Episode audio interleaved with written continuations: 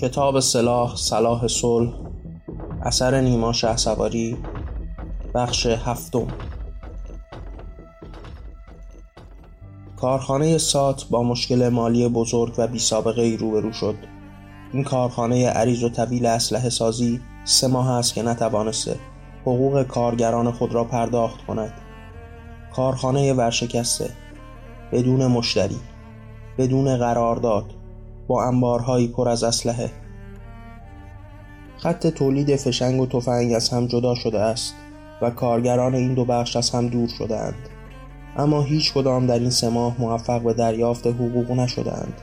و همه در شرایط اسفواری به سر می‌برند. هر بار صحبت از واریز حقوق در همین نزدیکی هاست. هر بار وعده تازه‌ای شنیده می شود و هیچ کدام از این وعده ها رنگ و بوی حقیقت به خود نگرفتند کارگران از پیشترها افسرده تر شدند در غم و اندوه با بیحالی و دردمندی مشغول کار هستند هیچ نگاه روشنی به آینده نیست آیا شرایط به حالت سابق خود باز می گردد؟ آیا می توانیم اجاره منزل را پرداخت کنیم؟ آیا می توانیم از زیر بار قرض ها رهایی یابیم؟ همه بران شدند تا برای گذران زندگی در این حال و احوال از دیگران قرض بگیرند.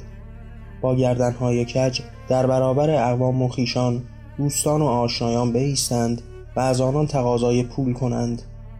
باید به نوعی زندگی را گذراند. اجاره خانه های ماهیانه اقصاد بانک ها و بام ها وسایل منزل هزینه خورد و خوراک رفت و آمد پوشاک و غیره. باید از پس تمام هزینه ها برآمد. باید باز هم قرض کرد. باید باز هم در برابر دیگران با گردن کچ کرده ایستاد و از آنان تقاضای مغفرت داشت. اگر پسندازی داشته باشند از این گردن کج شده رهایی میابند اما مگر در این زندگی می‌توان پولی پسنداز کرد؟ نگهبان اجاره خانه ندارد. این لطف بزرگی در زندگی اوست. اما خرچهای دیگر او را علیلتر از پیش کرده ناخوشی فرزندش داروها آمپولها قرصها ویزیتها. تا به کی با گردن کج در برابر اقوام و خیشان بایستد و آنان را التماس کند؟ در پی این چند ماه گذشته شکسته تر شده است. ناتوانتر و افسرده تر پژمرده کل روز را به جعبه جادویی در برابر چشم میدوزد. دیگر حتی حوصله خوابیدن را هم ندارد. با چشمان باز و هوشیار در حالی که به جعبه جادویی چشم دوخته است به مصیبتهایش فکر می کند تا کی می تواند از دیگران قرض بگیرد؟ تا کی می تواند زندگی را در این شرایط بگذراند؟ تا کی می تواند در این پستی خود را از لیست بلند بالای طلبکاران مخفی کند؟ او که جایی برای پنهان شدن ندارد چرا باید خود را پنهان کند؟ مگر او خبت و خطایی کرده است؟ او تمام این سه ماه را سر کار بوده و در طول این مدت کوچکترین خطایی نکرده است نه به مرخصی رفته و نه به واسطه کسالت از وظایفش شانه خالی کرده است اما حال در این مرداب از سیر مانده و با هر تکان بیشتر به اعماق مرگ قوطه می‌خورد آیا خطایی از من سر زده است که مستحق چنین ناکامی شدم؟ آیا خبتی در گذشته مرا به این مرداب کشانده است؟ ای وای این چه سرنوشت شومی بود که به آن دچار شدم. تا به کی می‌توانم این بار را به دوش بکشم؟ تا به کی می‌توانم برای هزینه های زندگی در برابر دیگران به خاک و خون بنشینم و نتوانم حق خود را از آنان بگیرم؟ زن کارگر دیگر به سطح نورانی نگاه نمی کرد دردهای بیشتری برای فکر کردن داشت. باید به همسایه‌ای فکر می کرد که از دخترش مواظبت می کرد باید هر بار برای نگه داشتن فرزندش رنگ عوض کند. باید در برابر او به خاک بنشیند و پس از مدتی به دنبال همسایه تازه‌ای بگردد. دیگر توان پرداخت هزینه نگهداری از فرزند را نداشت. دیگر نمی توانست به مراقب مبلغی پرداخت کند تا منتی بر دوشش نباشد. حال باید هزینه را با روی سرخ می پرداخت اما قائله به همینجا ختم نمی‌شد. ماجرا باز هم ادامه داشت. باید در برابر همان همسایه ها دست دیگری هم دراز می کرد خود را به چشم گدایی می دید که در خیابانها به تکت دیگری مشغول است. گاه سر کار حتی ناله هایی هم با این مزامین سر می‌داد. کمک کنید من بی سر و سامان ماندم بی پول و فقیر با فرزندی در آغوش هیچ برای گذراندن زندگی ندارم. به من عاجز بینوا کمک کنید. بعد به خود نهیب می‌زد که این عناوین نمی‌تواند حضار را بران دارد تا کمک کنند. باید آهنالش را بیشتر کند. باید آنان را به همدردی وادارد و در حالی که به سختی کار می‌کرد تمرین می‌کرد تا چگونه تکدیگری کند و در این حرفه از دیگران سبقت بگیرد. اما من که گدا نیستم من که کار می‌کنم من که در تمام این دوران از وظایفم شانه خالی نکردم من که سنگینی بارها از پیشترها بیشتر شده بود. حال باید بیشتر به دفترچه درون ذهنش رجوع می کرد و حساب و کتابها را در آن هماهنگ می کرد او از دیربازی در دور ها هرچه کار کرده بود را پسنداز کرده بود. حالا باید به این صندوقچه دست می برد و هر ماه اجاره خانه را از آن به صاحب خانه می پرداخت من نمی توانم در برابر دیگران سرخم کنم و از آنان طالب کمک باشم. می توانم این ماه از هزینه های دیگر کم کنم. سیگار که چیز به درد بخوری نیست. آن هم هزینه نابجایی است که می توان از خیرش گذشت. چرا باید اقلام فراوانی به خانه برای خوردن ببریم؟ آیا نمی توان با چیزهای ساده تر شکم را سیر کرد؟ آیا نمی توان برای سیر کردن به نان وسنده کرد؟ اگر این ماه تنها نان بخوریم چه می شود کرایه خانه را از حقوق همسر می توان داد و باید از صندوقچه هر چه که می شود کمتر خرج کرد تا بیشتر زنده ماند. بقا کرد و به زندگی ادامه داد. اما آیا دست من در برابر همسرم دراز نیست؟ آیا تمام اجاره این سه ماه را او از دست رنجش نداده است؟ آیا هزینه های زندگی به دوش او نمانده است؟ ای کاش بارهای بیشتری بر دوشم بود. می توانم از این کار بیرون بیایم. می توانم کار تازه‌ای پیدا کنم. می توانم بارهای دیگران را به دوش بکشم. می توانم از آنان طلب پول و روزی کنم. اما این سه ماه کار کردن بیجیره و مواجبم چه خواهد شد؟ آیا کارهای دیگر به مانند این کار دائمی خواهند بود؟ آیا اگر از سر این کار بیرون بیایم می توانم برای همیشه به جایی سر کار بمانم؟ سرکارگر هم به صندوقچه‌ای که از پیشترها ساخته بود نگاه می کرد. هر روز کم شدن آن را به چشم می دید و برای فردایش برنامه ای نداشت. نمی‌دانست در انتهای تمام شدنش چه باید کرد. نمی‌دانست تا چند روز دیگر این صندوقچه کفاف زندگی آنان را خواهد داد. اصاره پسنداز تمام سالهایش تا چند روز دیگر تمام می شد. بعد از پایان ذخیره و پسندازم چه باید بکنم؟ دستم را در برابر چه کسی می توانم دراز کنم من سرکارگر این کارخانه هستم من رزومه کاری دارم و با من قراردادی پیمانی نبستند. من نمی توانم از این کار به این سادگی بیرون بیایم. نباید میدان را در اختیار دیگران بگذارم.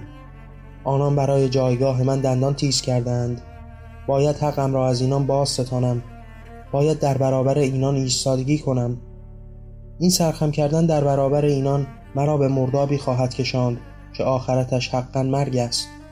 باید ایستادگی کنم و جایگاهی برازنده آن از آنان باز پس گیرم.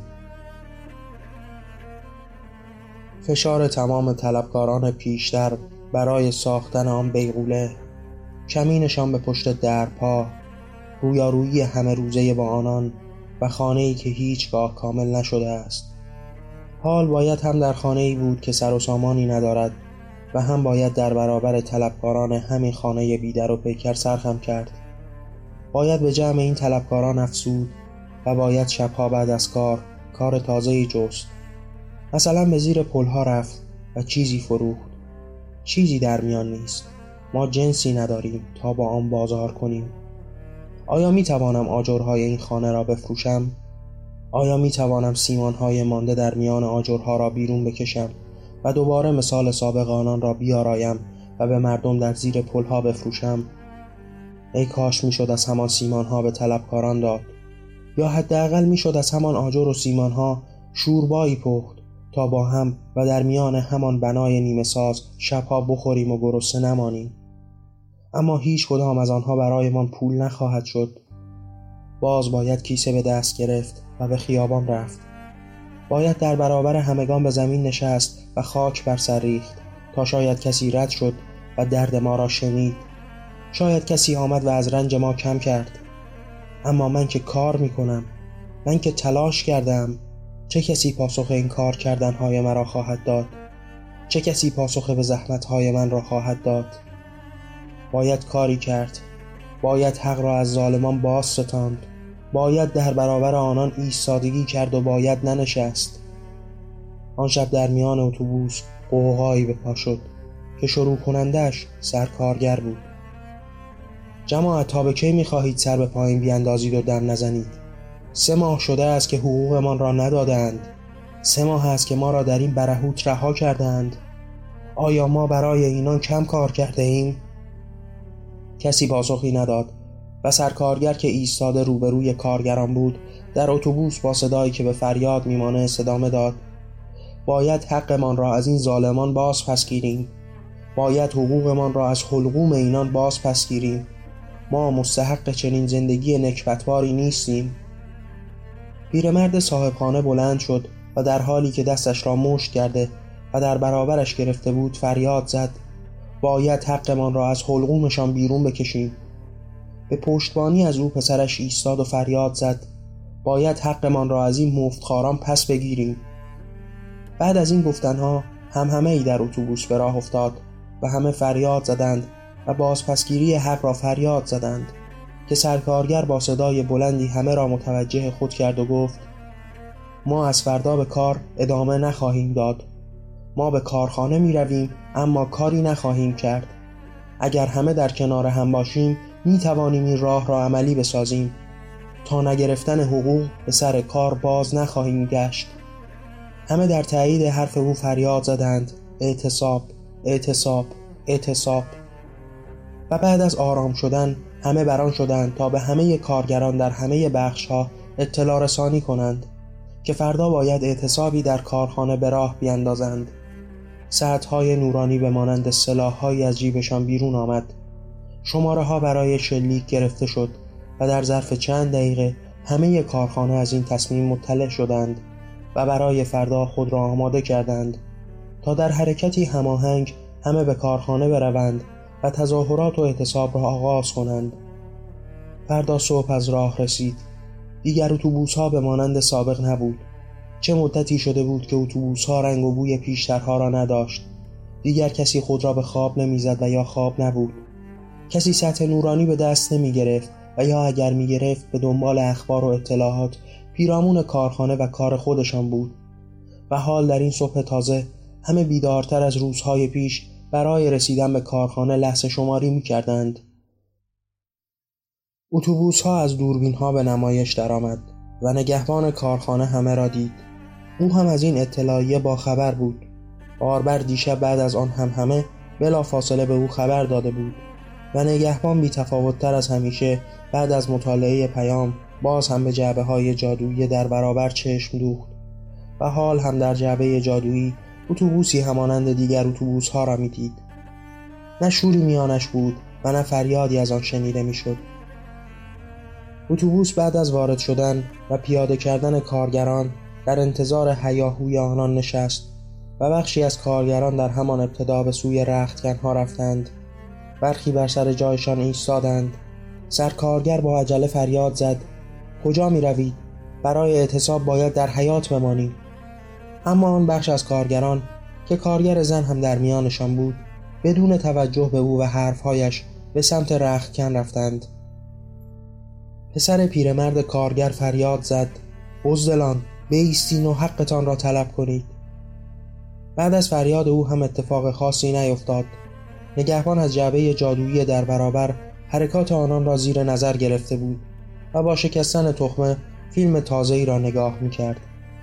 سرکارگر مدام به خود لعنت میفرستاد و با خود می‌خواند که اینان بیشک از این فرصت سوء استفاده خواهند کرد و کار مرا خواهند گرفت. اینان با این خوشرخصی ها و خودشیرینی ها کار مرا تصاحب خواهند کرد و سر من بی کلاه خواهد ماند. در حال فکر و لعن فرستادن بود که پیرامرد کارگر فریاد زد. اعتصاب اعتصاب اعتصاب. به پشتبانی او جمع دیگری هم که تعدادشان زیاد نبود شاید یک سوم کل کارگران کارخانه شعار او را تکرار کردند و دو سوم دیگر در رختگنها در حال پوشیدن لباسها بودند. سرکارگر با فریاد رو به کارگران در حیات مانده گفت اینقدر اینجا می ایستیم تا حقوقمان را دریافت کنیم. ما دیگر بیجیره و مواجب کار نخواهیم کرد. و بعد در گوش پیرمرد گفت من می‌روم تا کارگران داخلی را به اعتصاب فرا بخوانم. تو مواظب جمعیت باش. شعار دهید. شعار نوشته درست کنید و اعتراض را به رخ دیگران بکشانید. هنوز رئیس و معاون به کارخانه نیامده بودند و طبق معمول بیشتر روزها زودتر از ساعت یازده صبح نمی آمدند و سرکارگر از این فرصت استفاده کرد تا همه را به حیات بکشاند. قبل از رفتن به داخل کارخانه پیش نگهبان رفت. در به اتاق را کوفت. داخل شد و بی مقدمه و سلام و احوال پرسی فریاد زد تو چرا به صحن نیامده ای؟ بزدل از چه میترسی؟ آیا از شرایط خیلی راضی هستی؟ نگهبان با بیمیلی در حالی که چشم به جعبه جادو بود گفت من باید سر کار بنشینم اگر نمی‌خواهید اعتراضتان به گوش رئیس برسد چه کسی باید درب را بر او بگشاید سرکارگر گفت من که می‌دانم ترسیده ای من که می‌دانم به پست من چشم دوخته ای اما بدان که حق را باید از حلقوم ظالم ستاند. او حق را به کسی توفه نخواهد داد. حداقل دوربین ها را از حالت ضبط بردار. می‌خواهم با کارگران داخل کارخانه صحبت کنم. نمی‌خواهم همه اعتراضات به نام من نوشته شود. نگهبان با سر به نشانه تایید به او فهماند که خواستش را عملی می‌سازد و بعد با صدای آرام گفت شجادل اینقدر نادانی که نمیدانی. ضبط فیلم ها در اتاق رئیس به صورت مجزا انجام می شود سرکارگر در حالی که کنایه اول او را شنیده بود از اتاقک نگهبانی بیرون رفت و خود را به کارخانه رساند. در میان این رد شدن جمع کارگران را در حیات دید. تعدادشان چنگی به دل نمی‌زد اما به خود نهیب زد و گفت مطمئنم با همین تعداد هم می‌توان تولید کارخانه را کاهش داد و اعتراض را به گوش این والانشین ها رساند. بعد داخل کارخانه شد از پله ها بالا رفت و روی ایوان ایستاد حال تکه بر جای بزرگان داشت همان جایی که از آن رئیس و معاون بود با صدای بلند رو به تمام کارگران فریاد زد آیا از شرایط حاضر راضی هستید؟ آیا با سه ماه بیجیره و مواجب بودن هیچ مشکلی ندارید؟ آیا می‌دانید چه وقتی حقوقتان را خواهند داد؟ یکی از کارگران با صدای بلند گفت آری رئیس خودش قول داده که تا هفته دیگر با همه ما تصفیه خواهد کرد سرکارگر با صورتی سرخ رنگ فریاد زد ابلها مگر در طول این سه ماه کم قول هفته آینده به شما داده است اگر یک ماه دیگر شد چه می کنید؟ اگر این هفته به سال رسید چه خواهید کرد؟ آنان محتاج به ما هستند نه ما به آنان با این در کنار هم بودن با این اتحاد آنان را به زانو در خواهیم آورد. بعد با مشی گره کرده بر آسمان فریاد زد. حقمان را از حلقوم ظالمان باز پس خواهیم گرفت. ای از جماعت به بیرون و صحن رفتند و باز هم تعدادی در کارخانه و محیط تولید مانده بودند که سرکارگر فریاد زد.